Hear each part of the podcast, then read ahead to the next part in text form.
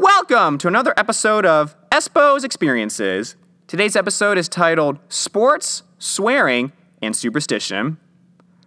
I've been a fan of the Atlanta Braves since 2008, and when you become a fan of a baseball team, you tend to pick up on the strange superstitions that come with the game, and the game can cause you to swear quite frequently. In today's episode, I'm going to tell you how the Atlanta Braves made me swear in front of my parents for the first time and one of the strange superstitions that comes with the game. In September 2009, I was 16 years old, and the Braves were making a strong push for the playoffs after looking like they weren't going to make it for much of the season. On one night, it was the bottom of the ninth, and the Braves were trailing, but they had a runner on third. And again, I was in this strange mood that, wow, I'm believing that this team has a chance to make it. I had never felt this adrenaline before. Why? Because I had only been a Braves fan for a year. 2008 is when I became a sports fan. Before then, I didn't follow sports. I had no idea what was going on. So I felt this amazing rush, and I was like, wow, no wonder people love sports so much. This is an incredible feeling. I can't even sleep. I'm so excited. So it's the bottom of the ninth, the Braves are down, and they have Matt Diaz on third base. All they got to do is bring him home to tie up the game. Unfortunately, he gets picked off. Matt Diaz gets picked off and the game is over.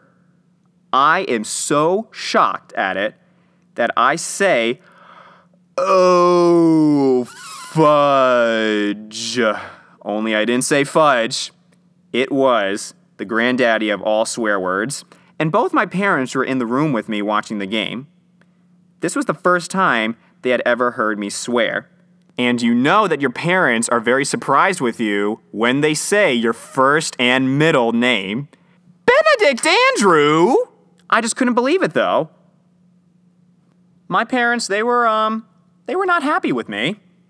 But I was able to quickly diffuse the situation by pretending to cry and being like, oh my gosh, I can't believe that just happened. We're not gonna make it now. And sure enough, the next day, the Braves were eliminated from playoff contention. But the fact that they had not heard me really swear until I was 16 years old, I think that's pretty gosh darn impressive. Now, just like swearing can be a result of your emotions getting the best of you during a sports game, sometimes your emotions can get the best of you in the sense that you actually believe some of the superstitions that come along with the game. Here's an example. The other day, the Braves had a no hitter going into the ninth inning against the Miami Marlins. A no hitter is where the pitcher does not allow a hit throughout the whole game. So, the Braves had a no hitter, and it is an extremely rare occurrence. One of the superstitions that comes with a no hitter is that when a pitcher has a no hitter going, you are not allowed to say during the game, this guy has a no hitter. Because supposedly, if you do, then that means the no hitter will be broken up. So, I was driving to a friend's apartment to play some Nintendo 64, and they are not big baseball fans, but I was listening on the radio and I realized that I think this is a no hitter. And the way the announcers were able to get by the rule was by saying during every commercial break, we head to the ninth inning, the Braves six, the Miami Marlins absolutely nothing. That's how they were able to get by the rule.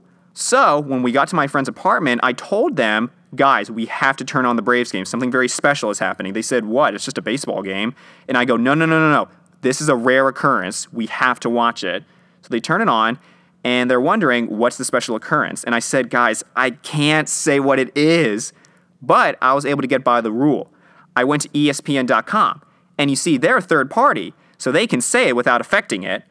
So I showed my friends my phone saying, This is what is happening. But sure enough, the no hitter was broken up with one out to go. For a brief moment, I actually blamed myself because I thought not only did I show my friends on my phone what was happening, but I switched from listening to the game on the radio to watching it on TV. Now, I look back and I see I had nothing to do with the outcome of the game, but it goes to show sometimes your emotions really can get the best of you especially during a sports game.